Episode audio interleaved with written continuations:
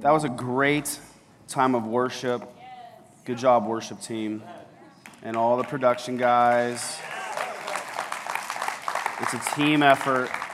And you all worshiped really well.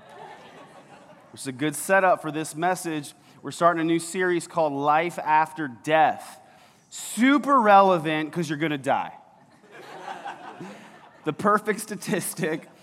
And yet, we know as Christians, when we die, we go to heaven which is really good news considering the alternative is not great. And so tonight we're going to talk about what is heaven like. We know that that's our destination, and I want you to understand heaven better. In Colossians 3:1 it says, "Since you have been raised to new life with Christ, set your sights on the realities of heaven, where Christ sits in the place of honor at God's right hand." Who's looking forward to heaven? Amen.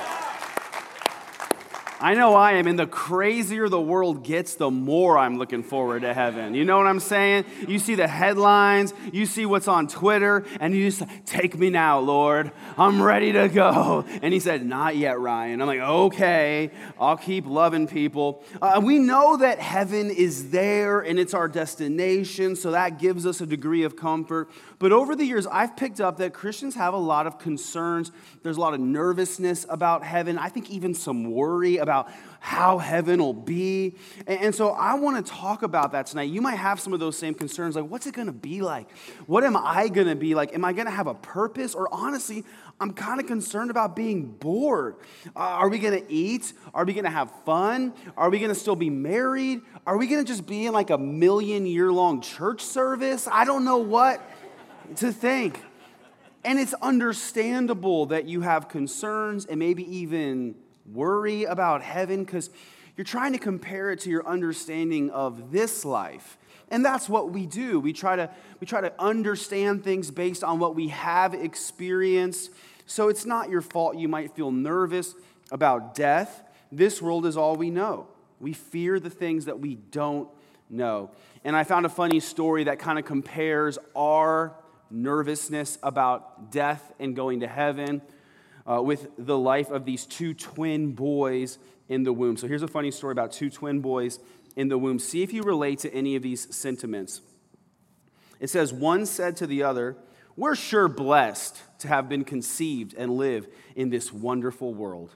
The other noticed the umbilical cord giving them life and saying, How great is our mother's love that she provides all we need. Weeks went by and months went by, and they changed and they grew. And they asked, We're changing. What does this mean? It means, said the other, that we're drawing near to birth. A chill crept over them. They were afraid of birth. It would mean leaving their wonderful world behind. One said, If it were up to me, I would rather live here forever. But we must be born, said the other. It's unavoidable. And I believe that there is life after birth, don't you? How can there be life after birth? cried the one. We'll be disconnected from the umbilical life cord. Besides, have you ever talked to anyone who's been born? Has anyone ever re entered the womb after birth to describe what birth is like? No. He fell into despair, and in his despair, he moaned if the whole purpose of conception and our growth inside this womb is to just end in birth, then truly our life is meaningless. and maybe there is no mother. I believe there is a mother, protested the other. Who else gave us nourishment? Who else created this world for us? But the worried boy said, If there is a mother, where is she? Have you ever seen her? Does she ever talk to you? No. Maybe we invented the mother when we were young because it satisfied our need to feel secure and happy. Soon it was time. They knew their birth was coming, and they feared what they did not know. One was first to be born, the other following. They cried as they were born into the light. They coughed out fluid and breathed the dry air, and then they opened their eyes, seeing life after birth for the very first time. They saw the beautiful eyes of their mother as they were cradled lovingly in her arms. They finally understood this had been their true home all along. Wow, so Isn't that good? So, of course, you're nervous about heaven in some ways. That's understandable, and you shouldn't feel guilty about that. You've never been there, you've never gotten to talk to anyone who has been there. You can't get on Yelp and read reviews. You're just going off the Bible, and there's not a lot of detail in the Bible about heaven, to be honest, not compared to other subjects.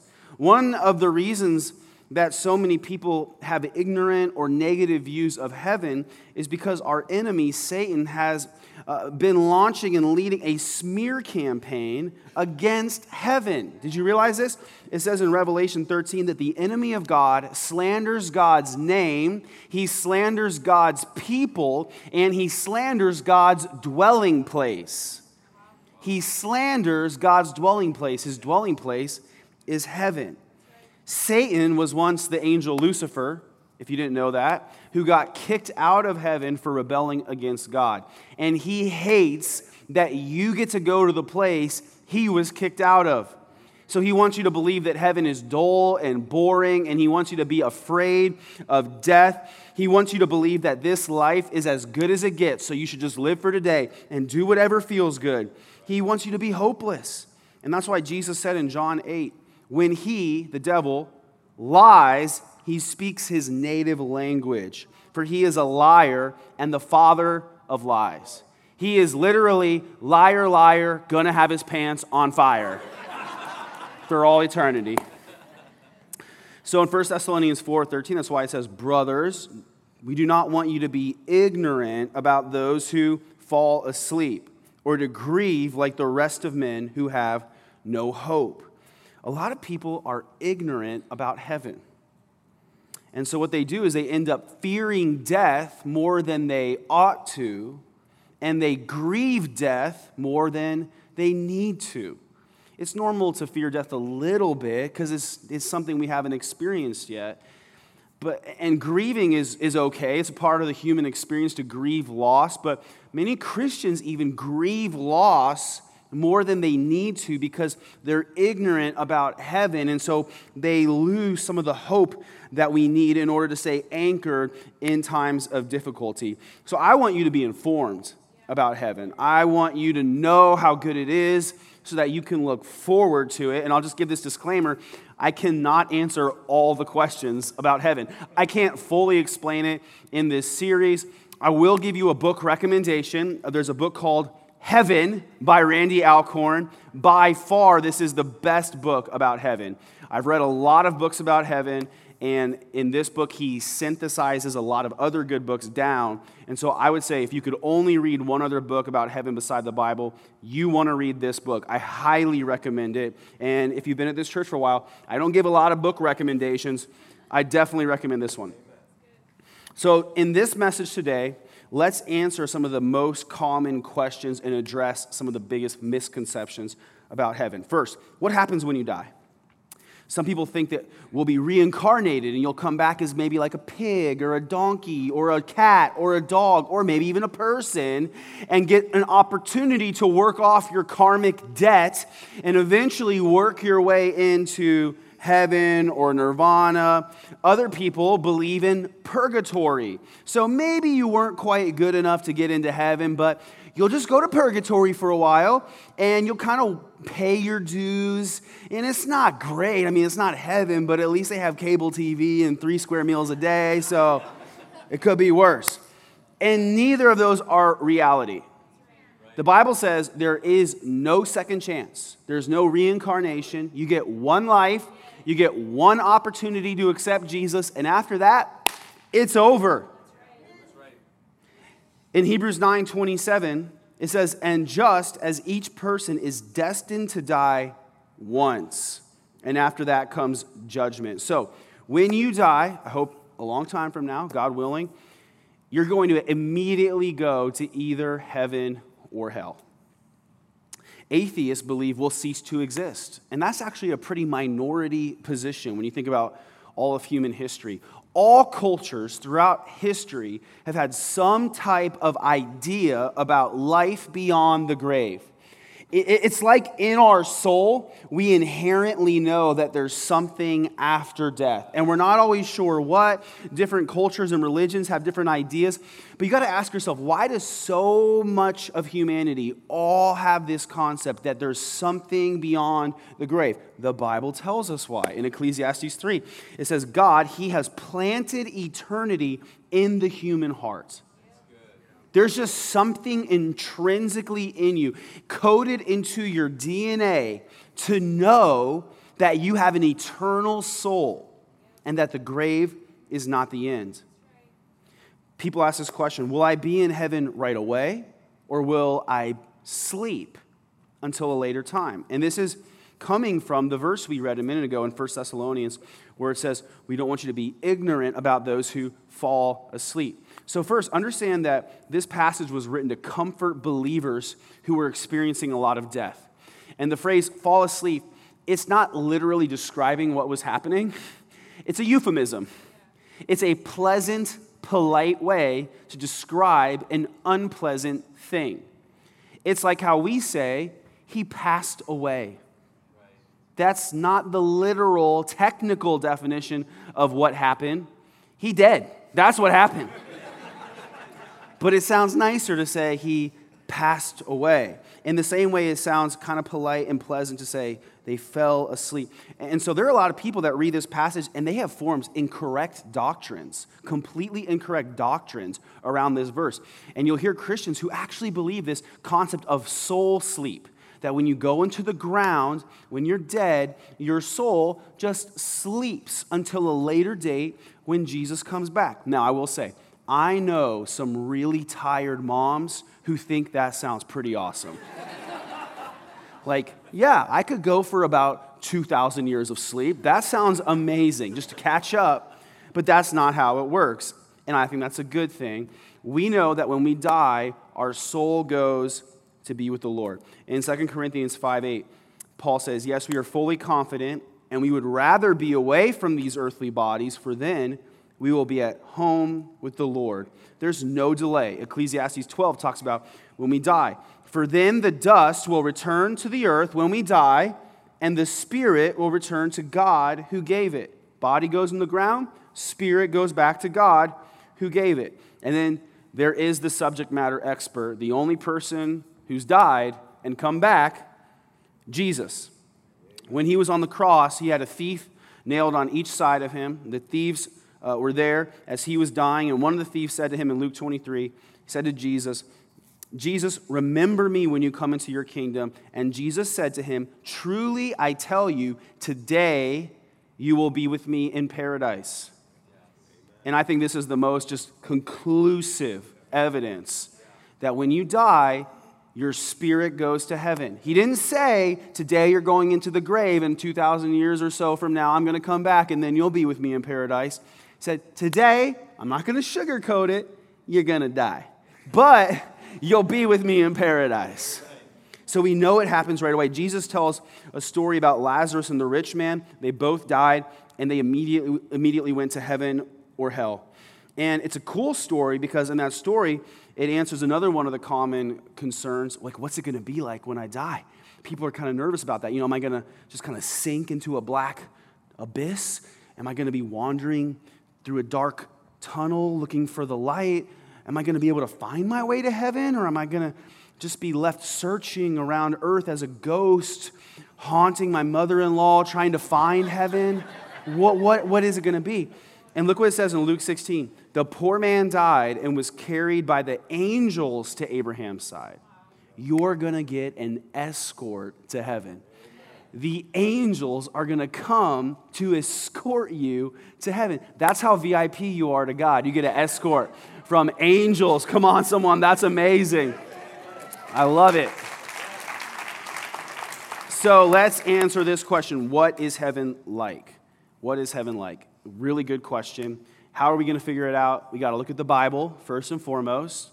We're also going to ask the Holy Spirit to help us understand what's in the Bible and piece it all together uh, to the best of our ability. We're going to use our imagination.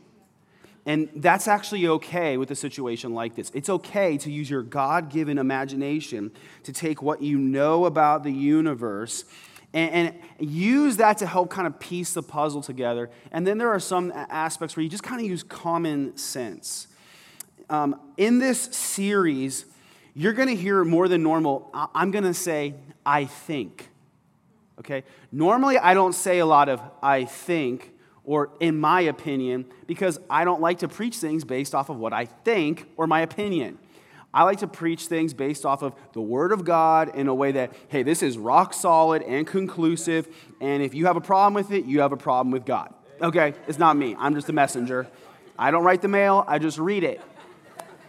But there are issues within the scope of Christianity where we cannot be 100% sure about certain things, either because the Lord intentionally leaves some details out for reasons we don't understand, or we just don't get the full picture, or we're not capable of understanding. So you're going to hear me say, I think, and what that means is I've looked at the evidence and I'm trying to boil it down to my best guess about how I think it's going to play out. And I'm, I'm going to use my imagination even on a few things based on everything I've studied to tell you here's what I think. And there's a little bit of a disclaimer there. I could be wrong about some of these things. So I don't need like 4,000 people coming up to me in heaven like, you were wrong, Pastor Ryan. I'm going to be like, I know, bro. I was using the same source material as you. I did the best I could. So give me a break. Later in this series, in a couple weeks, I'm going to talk about the eternal heaven, and that's what the Bible describes as the new heaven and new earth. That's our forever home. Today, we're focusing on the present day heaven. That's like our temporary upgrade. Still better than earth, not as good as the forever home, okay? So, we're going to talk about the present day heaven. Where would you go if you died tonight? You would go to the present day heaven. Where is it? We don't know exactly where it is. So, uh, modern string theorists believe that there are at least 10 dimensions in our universe, maybe as many as 20, uh, maybe more. And so, I, I think that heaven is in another dimension of our universe that we don't have access to. Uh, the Bible talks about the uh, disciple Stephen as he was being stoned, looking up into heaven, and he sees Jesus standing which gives you some clues that heaven is a physical place. Jesus is standing. He's got the shape of a man. We're not going to be just like swirling globes of light in the shape of clouds. It's not like Casper the ghost just floating around. Heaven is a physical place. It's generally up and it's probably in another dimension which means you can't just go to Elon Musk and rent a space shuttle and make your own way to heaven. You need Jesus to get there. But we have some clues about where it is. The eternal heaven's going to be here in our dimension, but that's another subject. When you get there, you won't miss your old life. Nobody in heaven right now feels bad for themselves. Like, oh man, I died. Stinks. No, they feel bad for you.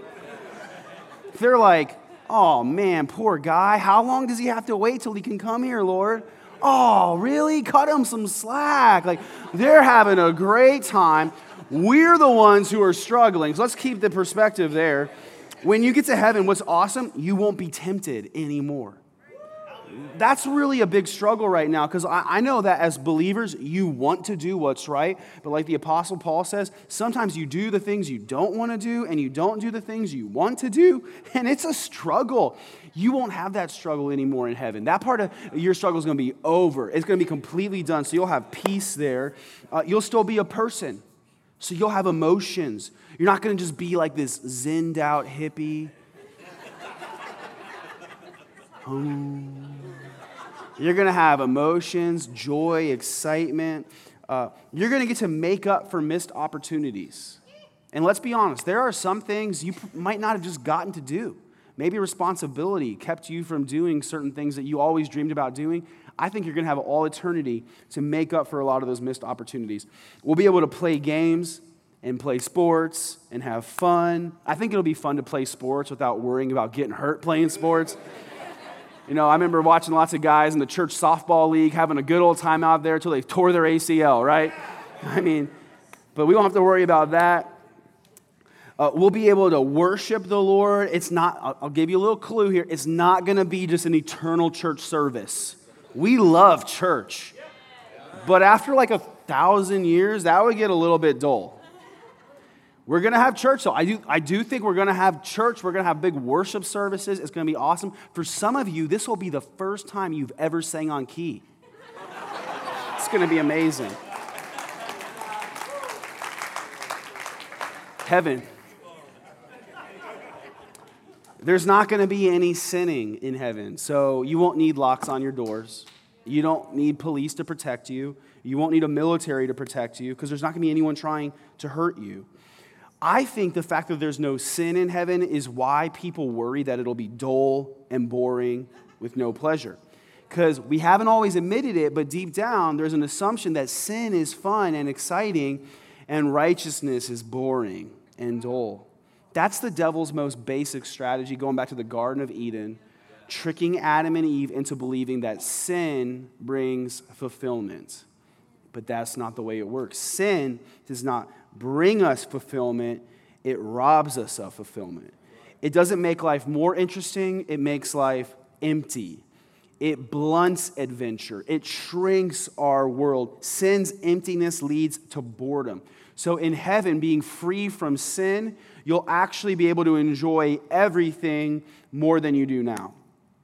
Really, I think when you boil down our concerns and our worries to the basic level, we worry that heaven will be good because we doubt that God is good.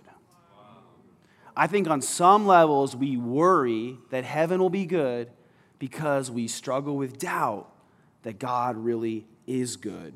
All of our worry about heaven boils down to, to the very rea- real, real struggle. We doubt sometimes God's goodness. But let me just reassure you, He is not setting you up to be disappointed. Have you ever had someone just build up a restaurant a little bit too much and then you go and you actually eat the food and you're like, oh, I'm kind of disappointed? That's not going to happen with heaven.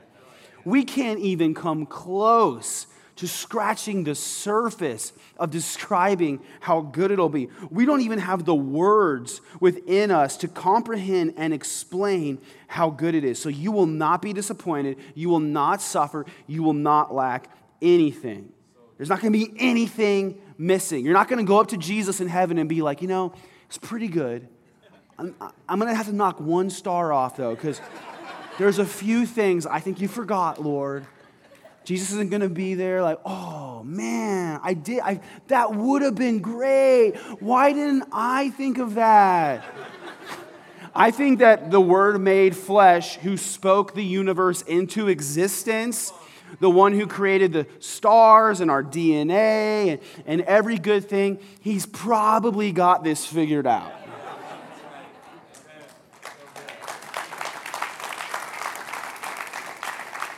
But I think people are afraid oftentimes that heaven will be boring because they fear that God is boring. I've even heard people say, I'd rather party in hell than be bored in heaven. There is no party in hell. No one is partying in hell. So we got to realize that. We got to give God credit, the credit that he deserves, and stop maligning him as if he's boring and dull. He's not. Remember who created all the good things that you enjoy in life. God is the one who gave us pleasure. He made our taste buds. I mean, food could have just been bland nutrition, but God made it taste good and He created all kinds of variety of flavor. He's the one that gave us adrenaline and the ability to have fun and, and adventure. Uh, God is the one who invented our sex drive. I mean, think about that right? He could have made procreation and multiplication like this systematic, like robot process, like you will procreate and multiply and have babies. But instead, he made sex feel really nice. That tells you how God's mind works. He's always looking for ways to make things fun. Our imagination came from God, our desire for adventure and our creativity and our sense of humor, those things came from God. What that means is all of the good things that you enjoy in this life, all the good things are just a shadow reflection of greater good things that you'll experience in heaven. That's why King David wrote, In your presence is fullness of joy. At your right hand are pleasures forevermore. Forevermore, right? Like all the good things you enjoy in this life, the joy that you enjoy in this life, it's a fractional joy. It's a sprinkling of joy. It's a joy sampler platter. But in heaven, you'll get to experience the fullness of joy, the pleasure that comes from God that doesn't end. Jesus is the most intelligent, creative, witty, fun person who's ever existed in the universe, and he's the one who created heaven. He said, Blessed are you who weep now, for you will laugh. Heaven's gonna be fun. There's gonna be laughter. It's not just gonna be somber and serious. It's gonna be the funnest place you've ever been, and Jesus is gonna be the one laughing the loudest. In John 14, he said, I'm going to prepare a place for you. When everything is ready, I'll come and get you so that you'll always be with me where I am. So let's keep that in mind, right? Jesus Christ who died on the cross for you and rose again. He loves you. He's victorious. He is the Word of God, and the Word is the one who spoke the universe into creation. He's the ultimate creative. He's the one who is architecting heaven for you. He's putting it together. It's His masterpiece. He's creating it, and you can trust that it's good. And you might have concerns about it. You know, like, I'm kind of nervous. Like, what's it going to be like? Listen, you don't even have to believe that heaven is good. You just need to believe that Jesus is good.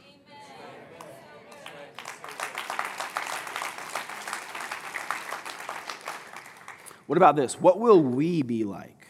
What will we be like? First off, we will be humans.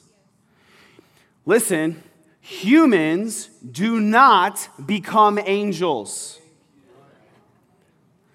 That would actually be a demotion. I hear people say all, all, the time, you know, like, little Billy is an angel now. No, he's not.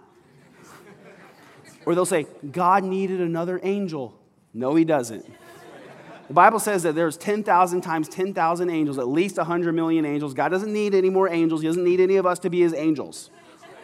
We're humans and we're different than angels. They're created to be angels, we're created to be humans, and we are higher than the angels in the heavenly realm. Although they are more powerful than we are in our earthly bodies right now, and don't get me wrong, angels are awesome. They're our friends, they're our comrades. I love angels, but we're humans, and we're not going to become angels. Here's, here's what's really cool. Think about this we as humans, we're made in the image of God. Angels are not. Angels serve those who are going to inherit salvation. Watch. When angels rebelled against God, God cast them out of heaven. When humans rebelled against God, God came to earth and died for humans to save us so that we could be reconciled to Him and get into heaven.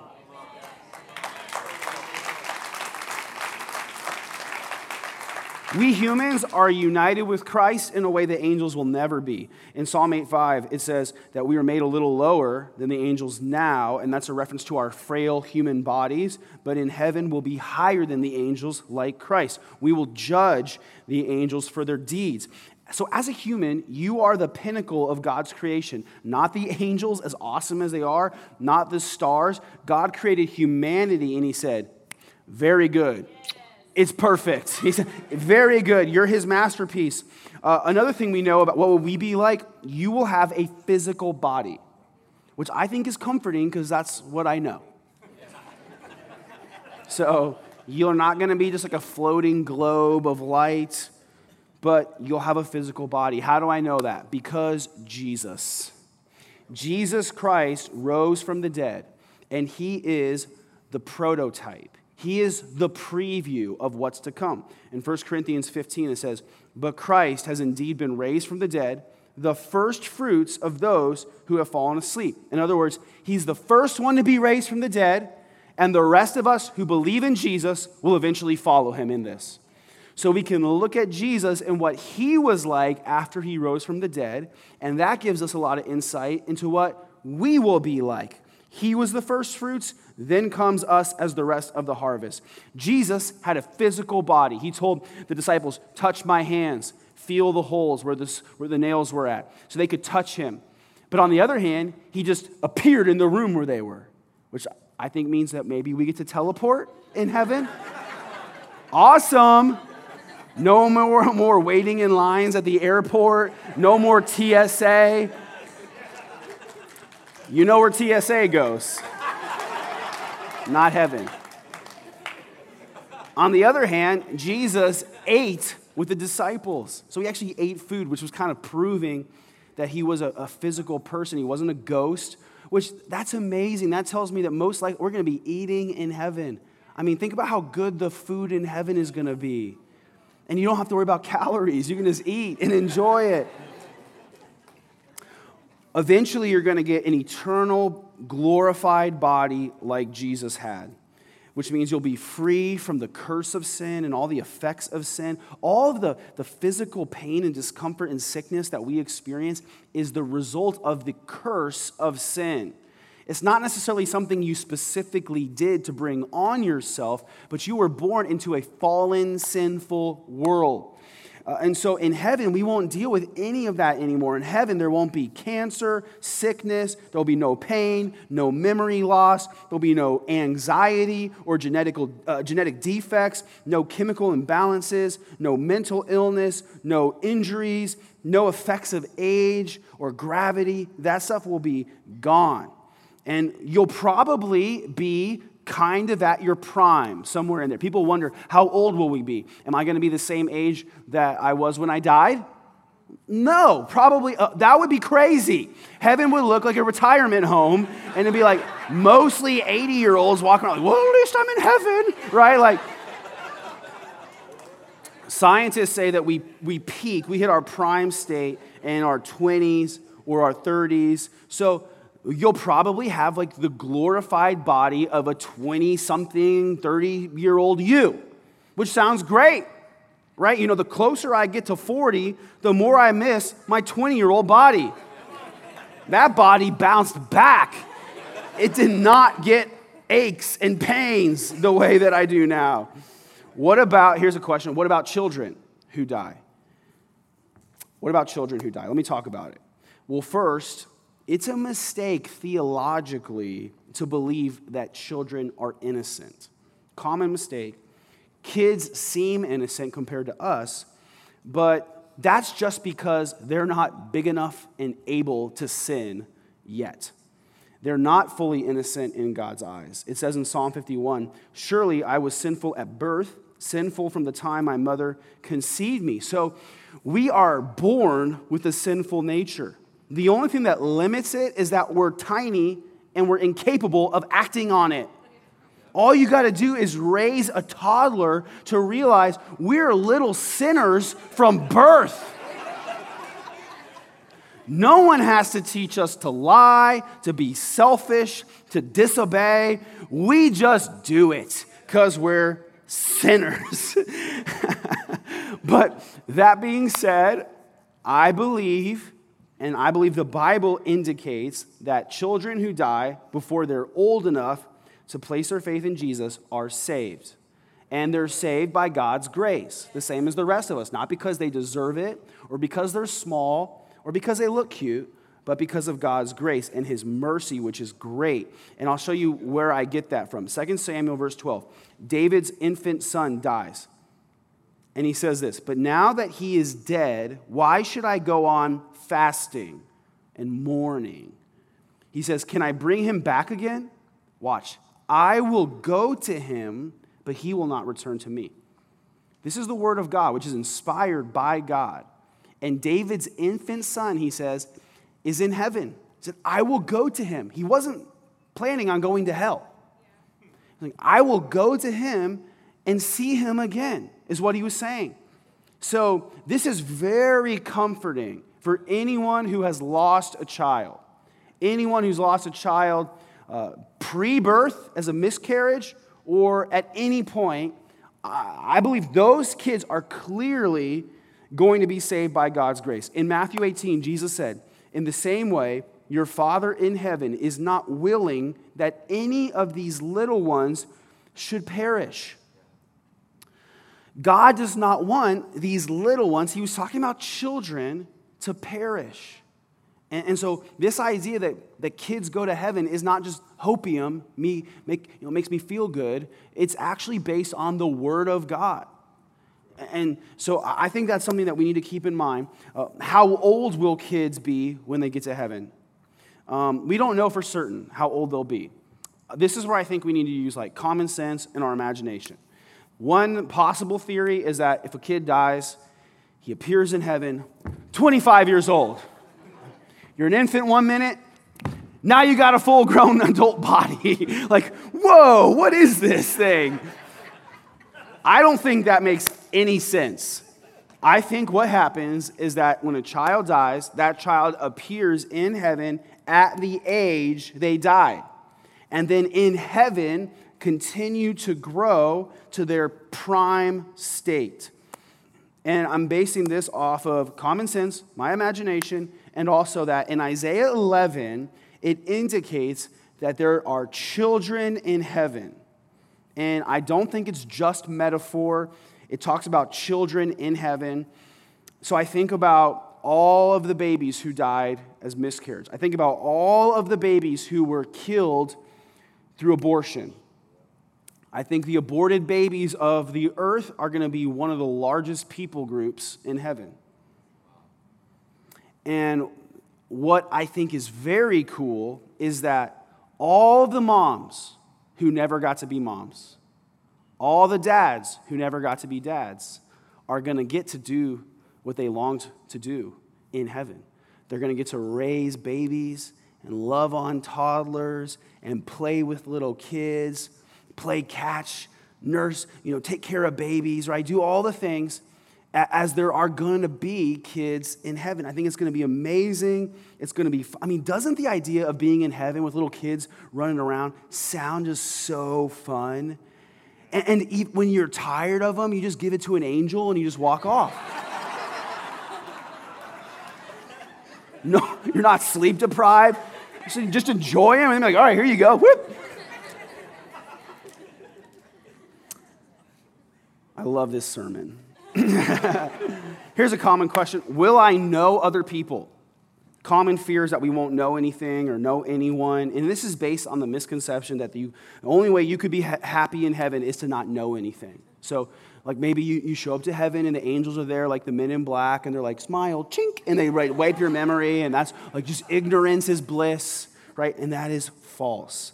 Um, so, I think you're gonna know people that you knew on earth and I think you're going to know everyone that's in heaven. I think you're going to know everyone there intrinsically, inherently. This is my theory that our, our identity is going to just kind of radiate from us. I don't know how to explain it in human terms. I think you're just going to be able to look at people and be like, that's John, that's Susie, that's Billy. I, I, I just know, I don't necessarily know everything about them because I'm not God, but I know who they are.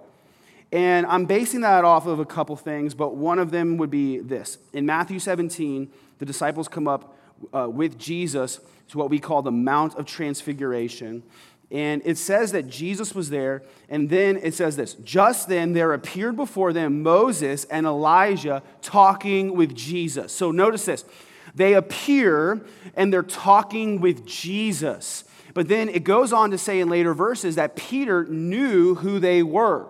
So they either, you know, stopped talking to Jesus, the Son of God, to be like, Hi, Peter, I'm Moses. Nice to meet you. Or maybe like Elijah had a name tag on, the Elijah. but I think what is, is that in their glorified state, he just knew who they were. It doesn't even say, you know, later Jesus told us who it was. It says he just knew who they were. Uh, I think that we're going to just know one another, which goes back to one of the deepest human desires to be known. Isn't it cool to think that everyone in heaven will just know you. I think that that's very possible. But you'll be the perfect version of you. You'll be you without the sinful struggles and the bad habits and the broken body. If you were a man, if you were born a man, let me say, if you were born a man, you will be a male in heaven. If you were born a female, you will be a female in heaven. You're not going to be some weird androgynous eunuch. You're going to be a male or a female as you were born because sex is a part of your identity. Your sex, your gender, it was a part of your identity. And whereas on earth, some people get confused about their gender identity and they say, I feel like I'm a man trapped in a woman's body or vice versa. No one's going to be confused in heaven because God is not the God of confusion. All right, here's a good one. Will I still be married? Will I still be married? And the answer is probably not. Not really. I don't think so. And it's based on this Matthew 22. Jesus says this For in the resurrection, they neither marry nor are given in marriage, but are like angels in heaven. He doesn't say they become angels, quick note, but like angels. The angels don't get married. And this is something that I'll be honest, kind of unclear what exactly he means, but the passage, the context there is that people were asking Jesus about marriage in heaven. They asked him, you know, if someone is married to multiple people, who are they going to be married to in heaven? And Jesus basically says, You've got it all wrong. It's not even like that. You're not going to be married in heaven. You're going to be like the angels who don't get married. So let's talk about that because that is one of the most common questions that I get, and there's a lot of angst around this, because some people think, well, I, I, don't, I can't imagine being happy in heaven and enjoying heaven without my, my spouse. And other people would say, I can't imagine enjoying heaven with my spouse.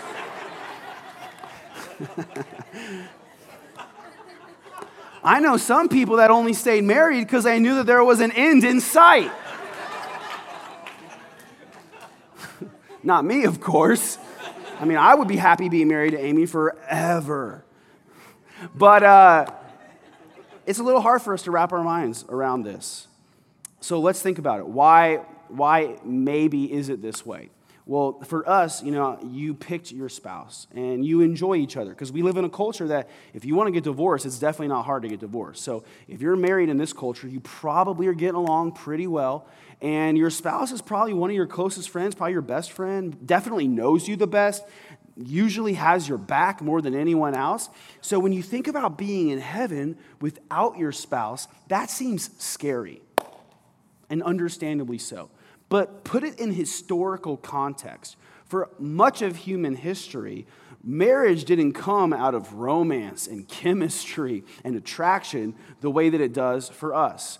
So many people throughout history were placed in arranged marriages, maybe against their will, maybe with people that they didn't even like or weren't attracted to. Think about how many young girls as teens were forced into marriage with someone they didn't even know or like, and then next thing they're having babies and they're raising these kids, and there's definitely no sense of like follow your dreams and pursue your goals. They're just raising these kids in this arranged marriage. So you can see why maybe that woman hears that there's no marriage in heaven and is like okay with it. Because there'd be a lot of people who lived in cultures in history where you couldn't get divorced, and they were forced to live with an abusive spouse. So they hear about no marriage in heaven and they're thinking, all right, that sounds pretty good. Uh, but for a lot of us, it's a little scary. And I think what's really happening here is when you worry about not being married in heaven, here's what I think is, is really happening you're worried about being alone. You're comparing it to being unmarried on earth. And you're thinking, like, man, I'm gonna be alone again?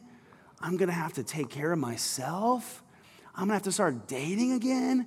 Oh, it's pretty much the worst. Like I don't want to I don't want to be unmarried, but it's going to be totally different in heaven. You're not going to lack intimacy or friendships or community or pleasure. And I was going to talk about sex in this sermon, but I realized it fits better in the other sermon I'm going to do on heaven. So I'm going to save it for that. I know some of you are disappointed, but I'll, I'll come back to the sex talk. It's actually pretty interesting, so I want to invite you to come back. I've thought about it a lot. oh, man. People ask this Will I know what's happening on earth? Will I know or will I be unaware? Goes back to that myth that the only way you could be happy is to be ignorant living in bliss, unaware. And that's not true, that you know, you're just unaware of what's happening. I think it's clear. You've got to remember where you came from to appreciate where you are. And the Bible makes it very clear that to some degree, people in heaven know what's happening on earth. Revelation chapter 6, the apostle John is taken up into heaven and he has the ability to see into heaven. And he describes a lot of what he sees to the best of his human ability. And he says this I saw under the altar the souls of all who had been martyred for the word of God and for being faithful for their testimony. So they were killed for being Christians. They shouted to the Lord and said, O sovereign Lord, holy and true, how long before you judge the people who belong to this world and avenge our blood for what they did to us? So these martyrs in heaven right now are calling out to God, How long are you going to make us wait before you avenge us? How long? So they are, one, they're aware of the fact that they were martyred, their memory hasn't been wiped. They know at least that Jesus has not gone back to earth. They know that there are still wicked people on earth. They are aware of these things. That Jesus is allowing suffering to happen and that there are people in hell. We're going to know where we came from. And in fact, I think we're going to know even more than we know right now. We're going to have uh, knowledge that we probably didn't have when we were on earth. We're going to remember things that we had forgotten. Think about how many memories we have that are suppressed or forgotten. In heaven, I think you're going to get the whole download. You're going to be able to access all the memories again completely.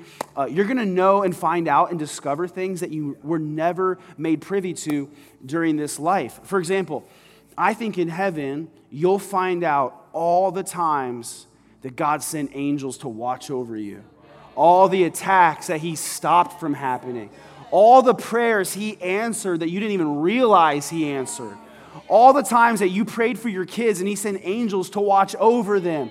And you're gonna then, man, Think about all the reasons you're going to have to worship God then as you realize how good He actually was to you beyond what you even realize. In heaven, we're not going to be these fragile, frail beings whose joy can only be preserved by shielding us from what's really going on in the universe. We're going to know that there's suffering going on on earth still. We're going to know that there are people in hell, but we're still going to have joy.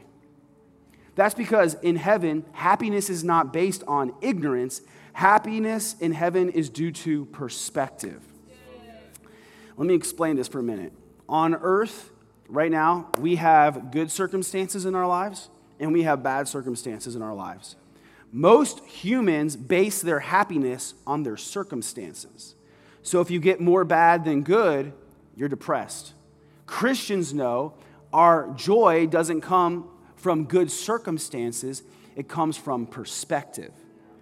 That, yeah, you might be suffering now, but you know that this suffering only lasts for a little while. That people might attack you or slander you or hate you now, but that Jesus loves you unfailingly. That, man, sometimes things don't work out in life, but heaven is your home and you have a hope that can't be taken. That's perspective regardless of a storm or bad circumstances, the right perspective allows you to have joy. So now contrast and compare that to heaven. In heaven, you're not going to have any bad circumstances, you're only going to have good circumstances. But your joy in heaven is still not going to come from good circumstances, like you think maybe. It's going to come from an even clearer perspective. In heaven, you're finally going to fully realize how much God loves you. Because right now, you don't realize how much God loves you. You know He loves you, but you're not even capable of understanding how much he loves you. That's why in Ephesians it says, may you have the ability to comprehend how much God loves you. We just inherently, we can't understand how much he loves. It's so far beyond what we even realize. But in heaven, you're going to be like, oh man, my human mind would have melted if I had even come close to understanding how good God is, how faithful He is, how loving He is, how merciful He is. But now that I realize more about who God is and more clearly who He is, man, I, that, that's where joy in heaven comes from. this greater perspective that's not clouded by human doubts and fears and misunderstanding. It's perspective. In heaven, our greatest joy isn't going to come from the absence of suffering or injustice, but from the presence of Jesus. Heaven is better than we can possibly imagine. It's definitely better than I can describe. And yet, as great as it is, it is crazy that the majority of people choose not to go there. They choose not to go there. Here's what it says in Matthew 7. Jesus says, You can enter God's kingdom only through the narrow gate. The highway to hell is broad. And I'm going to talk about hell in a later sermon. The highway to hell is broad, and its gate is wide for the many who choose that way. But the gateway to life is very narrow, and the road is difficult, and only a few ever find it. The highway to hell is broad. Most people throughout human history have rejected God's love, they have rejected God's offer of salvation, and instead they have chosen the path that leads to destruction in hell. So, all the time I hear people say, How could a loving God send people to hell? God does not send people to hell. People choose to go to hell. And, and the truth is that, man, the majority of people choose that path.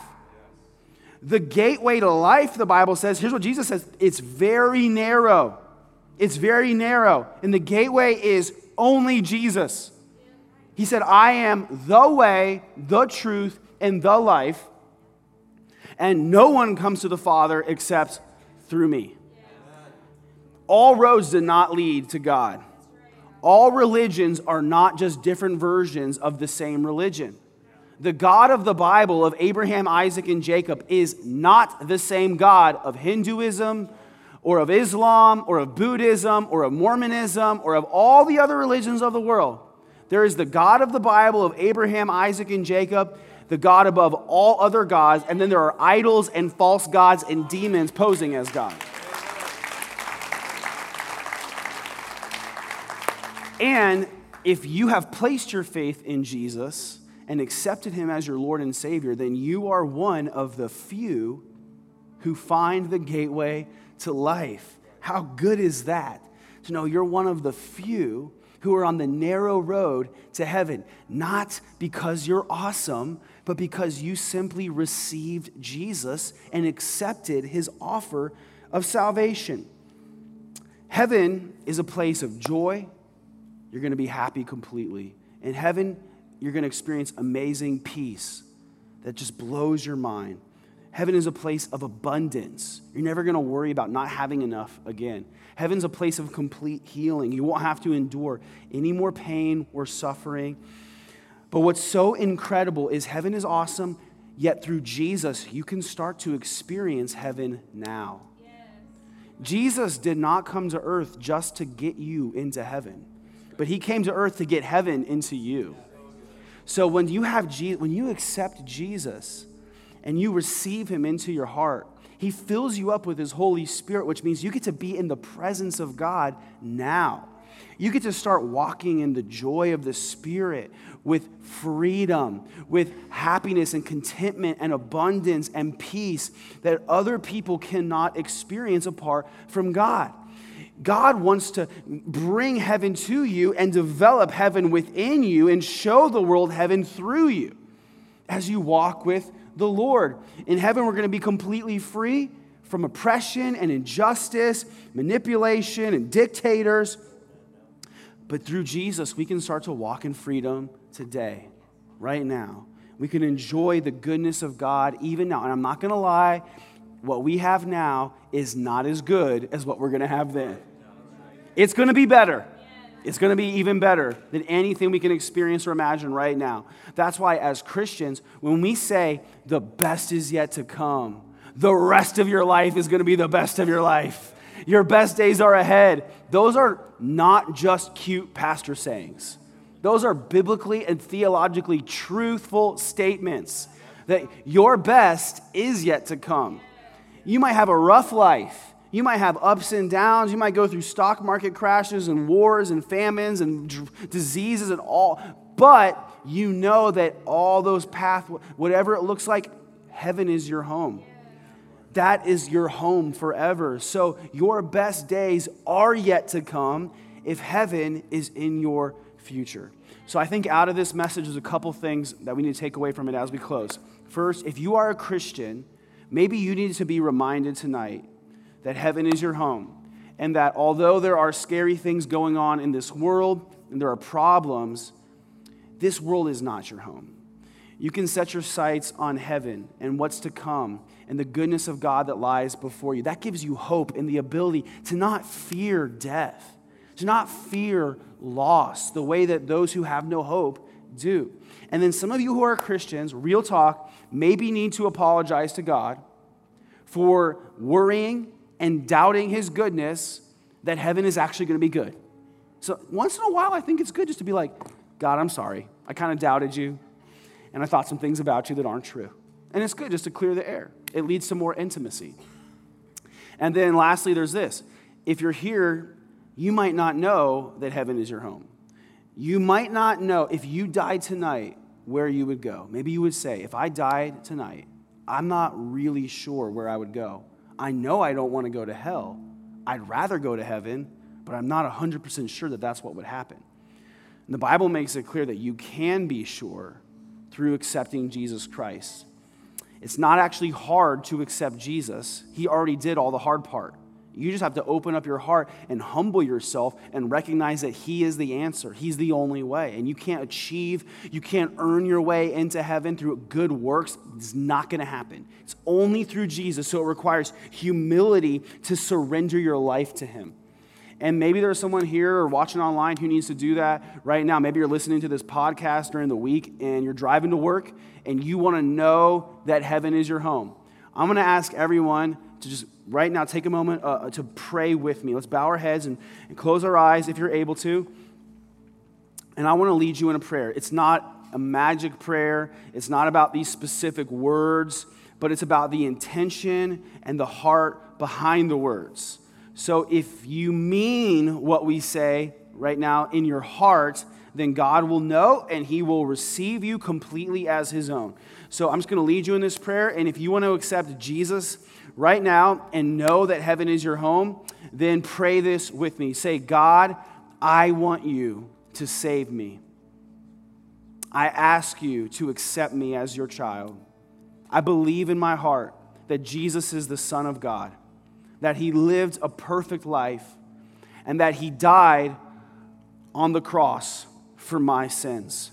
He died for me so I could be forgiven and that I wouldn't have to walk in shame. He died for me so I could be free from guilt and so I could be made clean in your sight, God. And I believe that Jesus rose again, giving me victory over death and eternal life. I want to follow Jesus from this day forward. So, God, I thank you for loving me, and I ask you to lead me. In Jesus' name I pray.